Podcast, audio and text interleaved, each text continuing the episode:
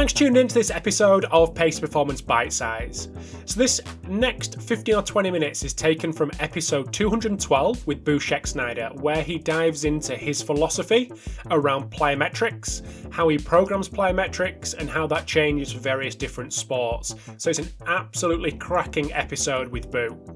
If you're collecting jump data or any other forms of data and you're looking for a free solution to be able to collect that data and report to coaches, RockDaisy's AMS Lite could be a perfect fit for you. So check them out at rockdaisy.com. Would you be able to just give a bit of an overview on your philosophy when it comes to plyometrics? Then we can kind of dive a little bit deeper into this topic. Sure. Uh, generally speaking, I think that plyometrics are pretty much an essential part of just about every training program. I think that they are very important as far as skill teaching as well as the power and elastic strength development that they produce. Uh, I think that they are a huge of a huge importance in supplementing the acquisition of speed and strength. Uh, I think that plyometric training should be a very high quality, not a quantity based, but a quality based approach.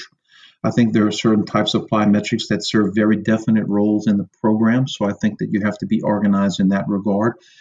And I guess finally, I think that plyometrics should be very purposeful, meaning that rather than just doing things to do them, I think that it's very important that you have a very distinct targeted purpose each time you put an athlete through some type of plyometric uh, workout. Uh, I think that every uh, different type of plyometric has a unique purpose, and I think the key to success there uh, besides applying some common sense, is the ability to use each type of plyometric as it is intended to be used in the role it's intended for.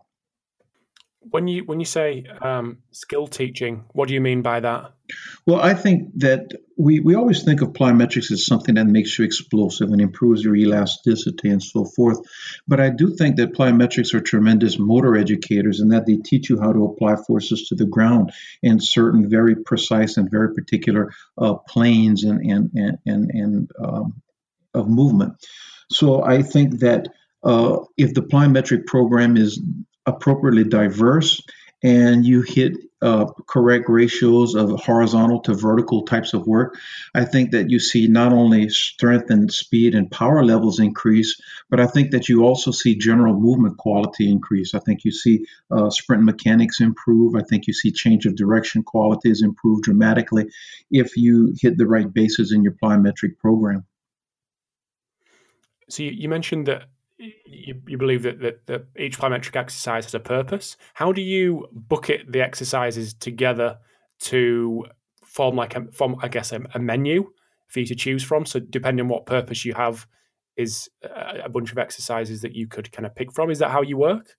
That's exactly how I work. I uh, I'll venture from it occasionally, but for the most part, uh, almost all of my plyometric series and and our circuits, exercise groupings are all pre-assembled and I select from those different groupings depending upon the purpose of the training session and the time of the uh, the time of the year.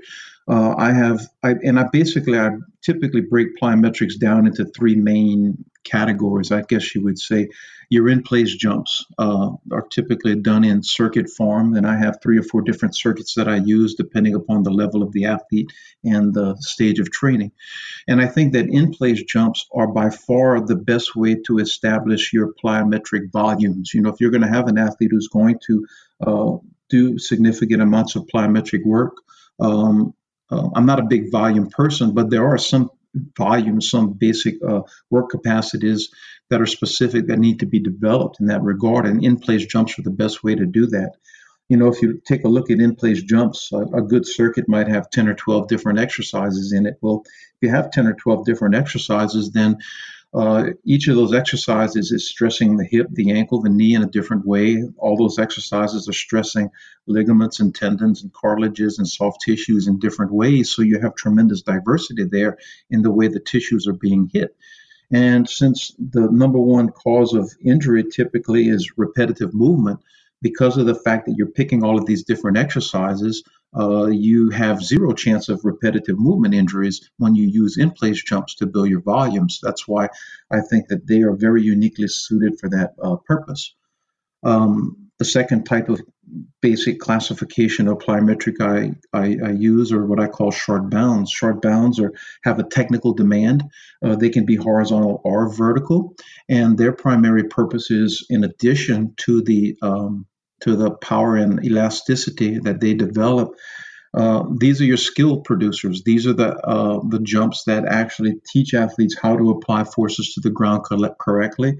They teach the correct timing uh, of the um, ground contact uh, forces and swinging forces that are involved in the uh, in jumping activities, and therefore they have the most carryover, in my opinion, to the uh, to, to, skill, uh, uh, more transfer into sports skills probably than any of the others. A lot of the others that we see.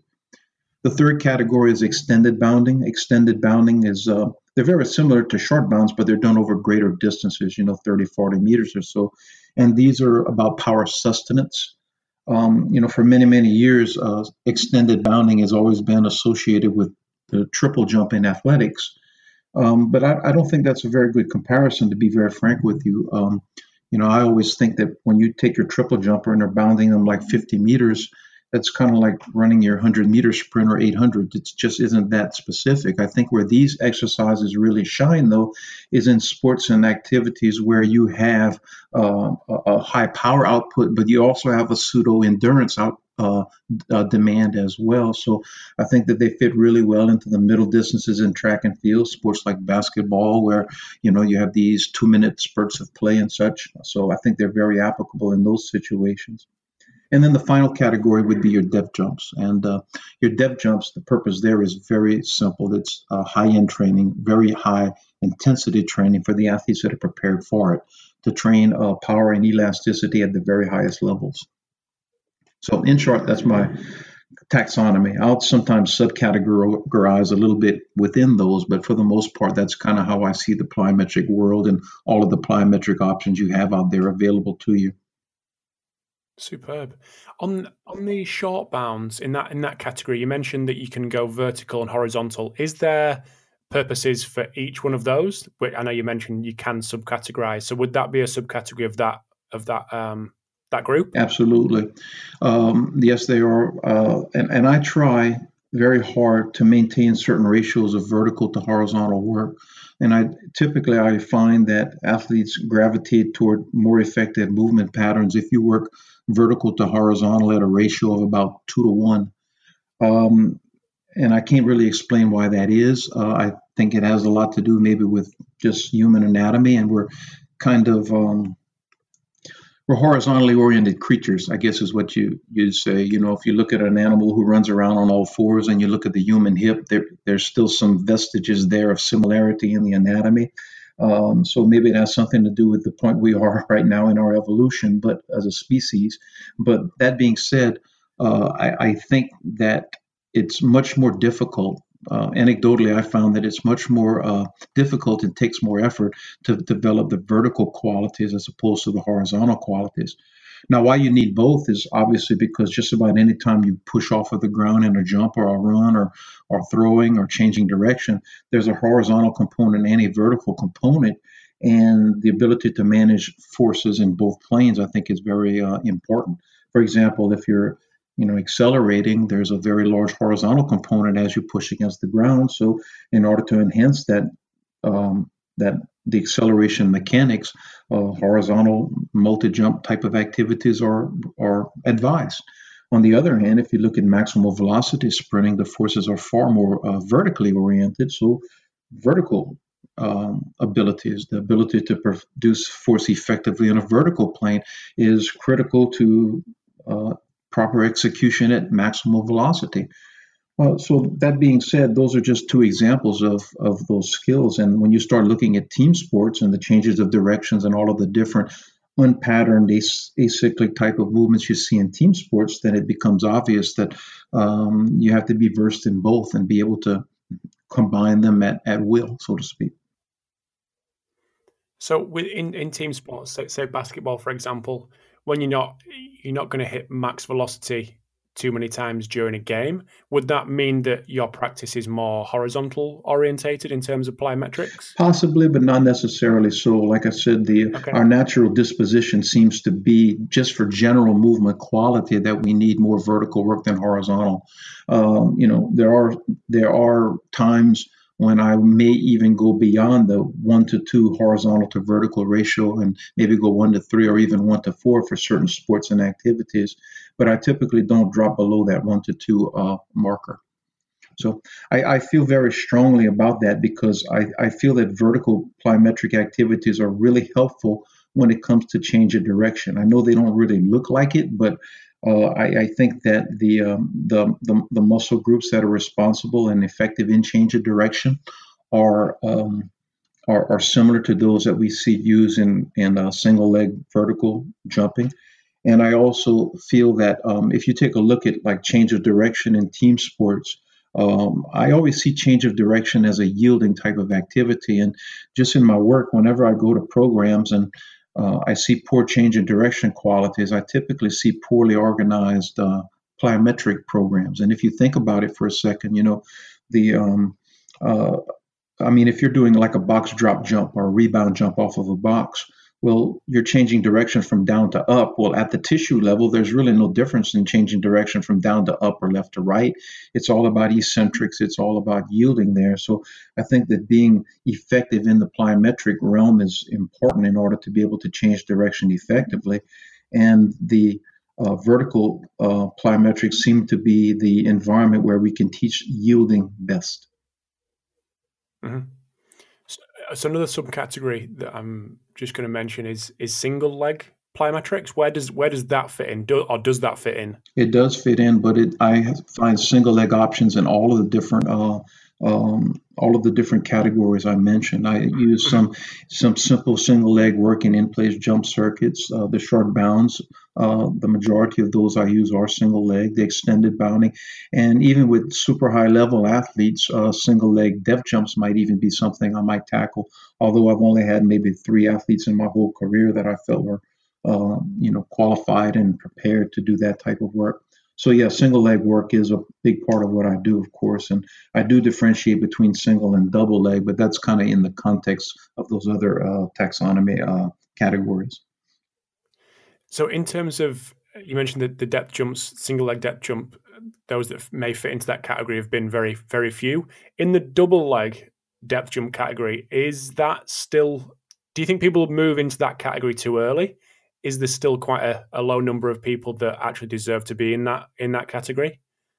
Well, it's no question that it does require a preparation, and I'm not talking about weeks. I'm talking about months and possibly years uh, in order to do genuine depth jumps. And I, and I want to differentiate. You know, some people, some coaches will pull out boxes and have athletes bounce on and off of boxes, and but that doesn't necessarily make it a depth jump. You know, what I, when I think of depth jumps, I'm thinking of boxes that are very high, high enough to put an athlete into an environment, a motor environment, uh, an impact environment that they couldn't achieve otherwise. So, for example, let's assume that you have a young lady, and um, forgive my use of the imperial system, but let's assume that her vertical jump is maybe, uh, let's say, 24 inches. Okay. Well, if you put her on a 12 inch box, or if you put her on a uh, or if you put her on a um, 18 inch box, it's really not that big a deal because she could create those intensities without the presence of the box.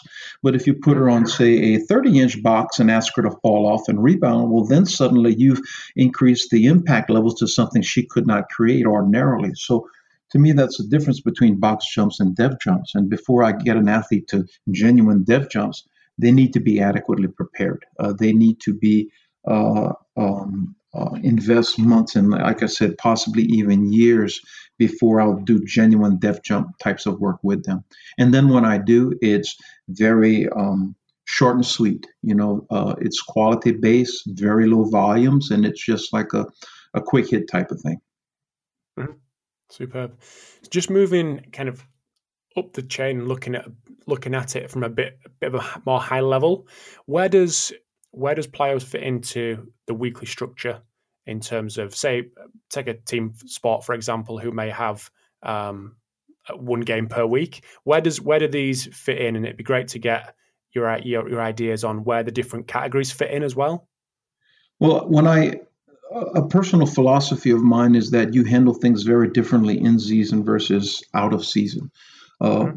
So, for example, a team sport person who's preparing for the season, uh, I like to include some type of plyometric component every time they do a speed power based type of workouts. And most of your good uh, preparatory programs, preseason preparatory programs, are going to do speed power work uh, two to three times a week. So I'm looking at plyometrics two to three times per week. Uh, during the early stages, the preparatory stages, the initial stages of an off-season program, I think there are three boxes that you need to check. You need to establish your volumes, and that's what your in-place jumps do. And then you have your short bounds in a horizontal and a vertical sense, and you those are two other boxes that you need to check. And then you move into an emphasis on not that you ever get away from the simple things, but you move into an emphasis on more advanced forms of plyometrics, like the extended bounds or possibly the depth jumps or whatever is appropriate for that athlete. Now, once you move into season, however, in my opinion, all rules are off not not trying to brag, but you give me an athlete, I can write the entire preseason training program for that athlete, and I'll be on the money. You know, every every workout will be perfectly appropriate for that athlete's level. But I do think that once the competitive season begins, um, nobody's that smart anymore. Uh, because once athletes start traveling and they have these uh, weird aches that come from competitions and games and things like this, you never know quite what you're going to get. The competition season produces a very unpredictable environment. And I think that a good strength coach uh, becomes more uh, reactive at that particular time of year. So if I have an athlete who's competing, I kind of look at what's going on in the sport. I would like to uh, have them perform high intensity plyometrics in season every 10 to 14 days. Uh, if I'm going to do plyometrics, I want to get my money's worth out of it. You know, there's no sense of doing low end stuff if you've already prepared them to do the high end stuff. But at the same time, realistically, I know that uh, sometimes the demands of competitions, particularly athletes who are playing uh, or competing uh, multiple times in a week, that just might not be a realistic. And of course, the sport itself has something to do with it. You know, if you're a basketball player or a volleyball player and all you ever do is jump, well, how many plyometrics do you really need in season? So I, I do think that once you get into the season, um, there's a lot of variables that come into play, and I'm really hesitant to give a hard, fast answer um, that would apply uh, um, well to lots of different sports and lots of different uh, ages. Thanks for tuning in to Pace Performance Bite Size. So, just a reminder this episode came from a larger episode with Boo Schexnayder in episode number 212. And this episode was sponsored by Rock Daisy. So, if you're looking for a free AMS solution to collate and report data, definitely check them out at rockdaisy.com.